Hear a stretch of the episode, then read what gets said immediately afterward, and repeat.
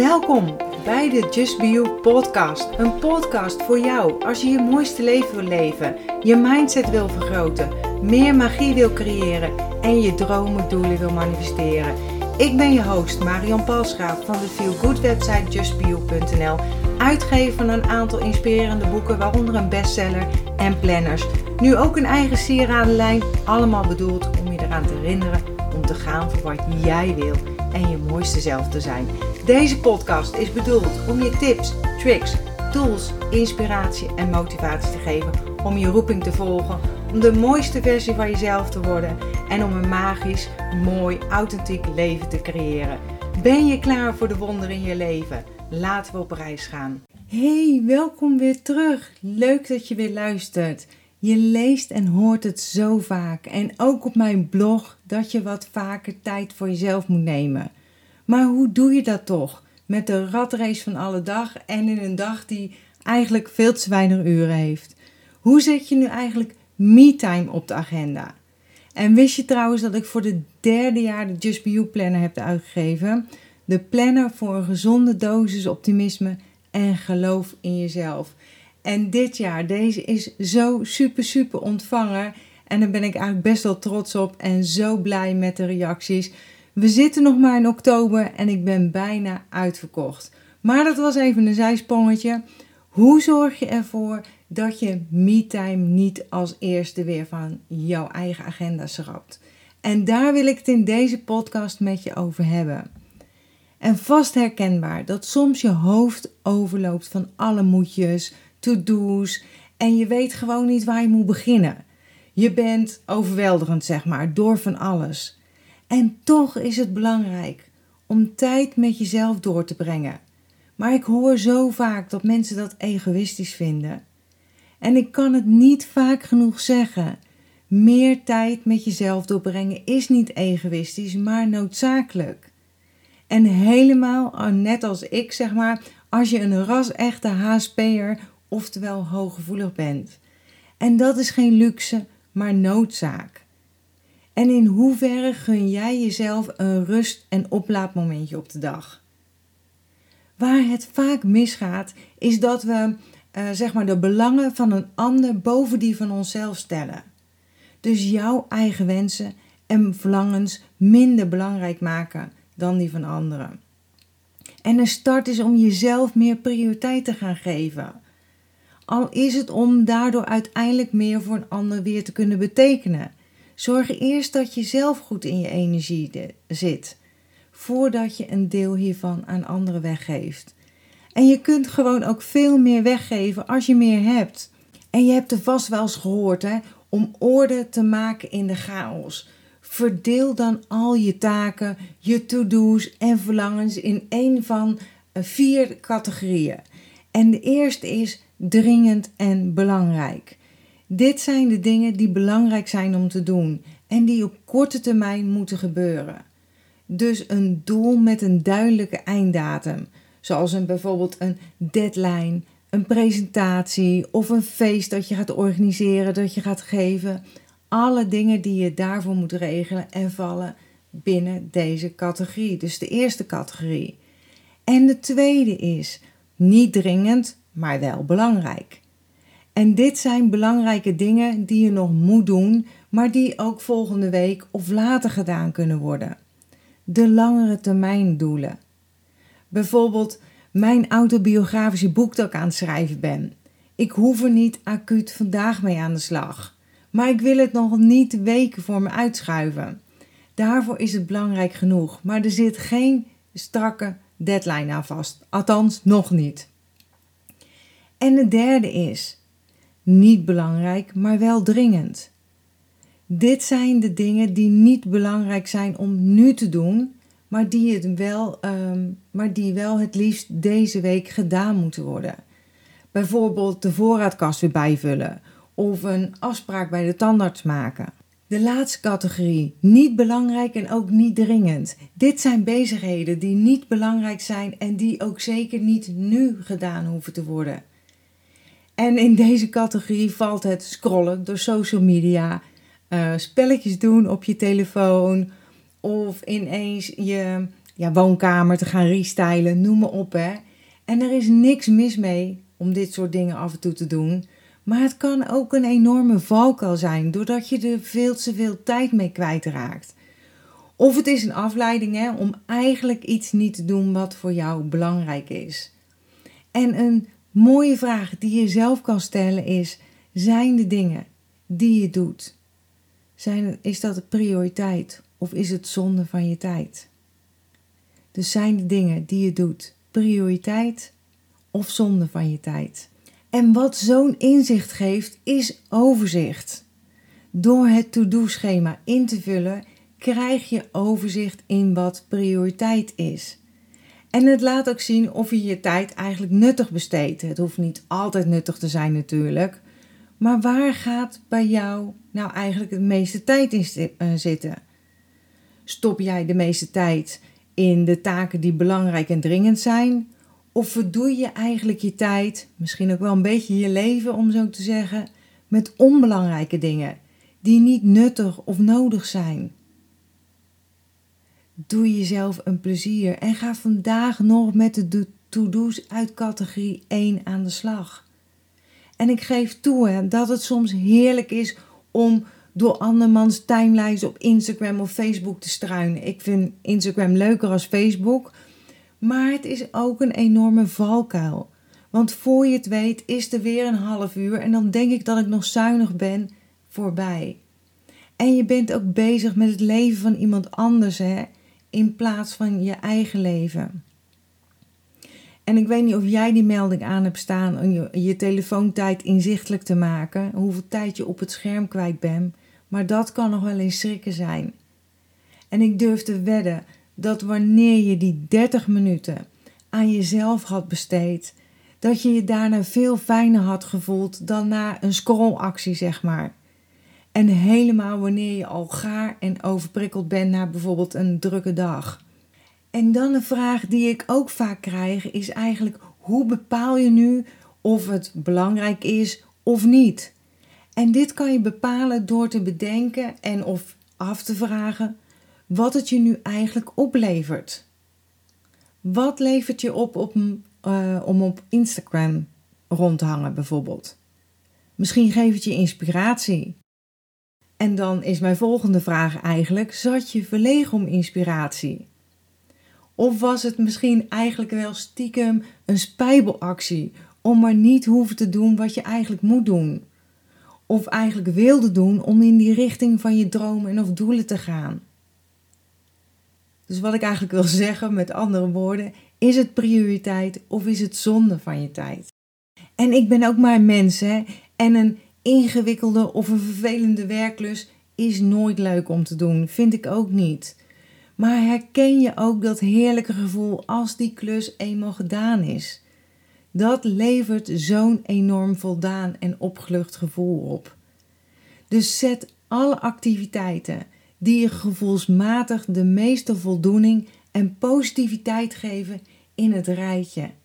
Belangrijk en dringend. Je bent immers aan jezelf verplicht dat je goed voor jezelf zorgt. En alle activiteiten die binnen de eerste categorie vallen, zijn de dingen die je dichter bij een belangrijke taak of doel brengen. Als hooggevoelige, als HSP'er valt voor mij me-time in de eerste categorie. Ik heb elke dag tijd voor mezelf nodig, al is het maar 10 minuutjes, om gewoon optimaal te kunnen functioneren, presteren en alles uit mezelf en de dag te halen. En er ook eigenlijk weer te kunnen zijn voor anderen. De positieve Marianne zijn, zeg maar. En wat me-time is, verschilt natuurlijk per persoon. Hè? Voor mij is dat bijvoorbeeld even op de bank liggen met een inspirerend boek. Uh, lekker knuffelen met onze eh, pup, een beetje mee dollen. Uh, gaan wandelen of een hardlooprondje doen. Of een powernap. Even de resetknop, zeg ik dan altijd, indrukken, net als bij de computer. Even op de nulstand weer eindigen. Net waar ik behoefte aan heb. En het zijn die momenten van stilte waar ik me het beste kan opladen. En in momenten van stilte hoor je ook dat innerlijke stemmetje. En dat stemmetje wat zo goed weet wat goed voor jou is. En dat is precies waar me-time voor bedoeld is. En gedurende de dag verandert ook je energielevel. Hè? De meeste mensen worden geboren als ochtendmens. Ik ben ook een ochtendmens. En rond de puberteit verandert dit. En word je meer, ja, of helemaal, of je blijft het een avondmens. En aan het einde van je leven schuift dit deels weer terug naar ochtendmens. En vooral als ochtendmens geldt dat je de meeste productieve energie en concentratie in de ochtend hebt. En avondmensen komen in de middag op, uh? Zorg dat je in de periode dat jouw energie optimaal is, dat je aan de slag gaat met belangrijke en dringende taken. Na de middag, en dan ben ik helemaal niks meer waard, want vanaf een uurtje of vier begint dus voor veel mensen, en vooral weer voor HSP'ers, de energie gewoon af te nemen. En met de energie dus ook de concentratie. Hè? En in die periode kan het wel zijn dat je misschien creatief bent, maar het is niet de beste tijd om gestructureerd en gefocust bezig te zijn. En dat komt omdat je aandachtspannen gedurende de dag afneemt. Je brein kan maar een bepaalde hoeveelheid aan, een bepaalde hoeveelheid prikkels aan.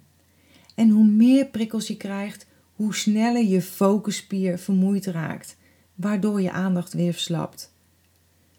En dan is het hoog tijd om op te laden, zodat je niet overprikkeld raakt. En ook is het verstandig om gewoon pauzes te nemen tijdens een taak. Heb je een klus die zo omvattend is dat je het haast niet overziet en je daar maar blijft uitstellen? Zet dan de wekker op 5 minuten. En maak er een beginnetje mee. En het maakt niet uit hoe ver je komt, als je maar start. Eraan beginnen is zoveel moeilijker dan ermee stoppen. Dus na die vijf minuten is de kans zo groot dat je nog even doorzet. En stop je daarna wel, dan heb je alvast een beginnetje. Dan is het beginnetje gemaakt. En waar ik zelf ook een handje van heb, zijn excuusklusjes. Ik weet niet of dat herkenbaar voor je is. Je moet een, uh, misschien een vervelend telefoontje plegen. En voor je het weet zit je eigenlijk in een uh, najaarschoonmaak. En dat is ook natuurlijk belangrijk en fijn als dat gedaan wordt. Maar het heeft veel minder prioriteit dan dat ene telefoontje. Dus is eigenlijk die schoonmaak een soort excuusklusje. Stap niet in die valkuil, maar draai het om. Hè. Eerst die klus en beloon jezelf achteraf. Bijvoorbeeld met wat je wil. Hè? Een heerlijk kopje koffie. Voor mij is dat een koffie verkeerd. Of verse muntthee met wat lekkers erbij. Of een lekkere wandeling met je hond. Eerst doen wat je moet doen. En dat geeft al zo'n lekker gevoel. En weet jij van jezelf van welke activiteiten jij jezelf oplaat, waar je energie van krijgt. En welke me-time activiteiten ook haalbaar zijn op een volle dag. En dan kan je een onderscheid maken hè, tussen kortdurende en langdurende me-time activiteiten. Om je op te kunnen laden heb je, heb je in ieder geval 7 minuten me-time nodig. Dat is de tijd die je brein minimaal nodig heeft om zich op te kunnen laden. Maar let wel op, hè? die 7 minuten geldt alleen voor activiteiten waarbij je geen nieuwe prikkels binnenkrijgt. En waar moet je dan aan denken? Eh, bijvoorbeeld in stilte dagdromen of gewoon maar even zitten en voor je uitstaren, naar buiten kijken. Of een wandeling weer in de natuur maken. Of in alle rust mediteren. Zonder uh, begeleidend muziekje of stem waar je naar luistert. Want zo'n stem die je vertelt wat je wel of niet moet doen, dat doe ik ook, dat heb ik ook zeg maar, die uh, bundel maar dat zijn nieuwe prikkels. Heerlijk dus richten en focussen op bijvoorbeeld je ademhaling. En meditatie is niet moeilijker dan dat. En het is net als op de bank liggen met het nieuwe album van je ja, favoriete band, hoe je het wil noemen. En dat is misschien wel me-time ook, maar daar laat je brein niet van op. Maar luister je naar muziek die voor jou uh, heel bekend is, dus die je van voor naar achter kunt dromen, dan is dat geen nieuwe informatie voor jou. En dan is het super geschikt om jouw energielevel mee op te laden.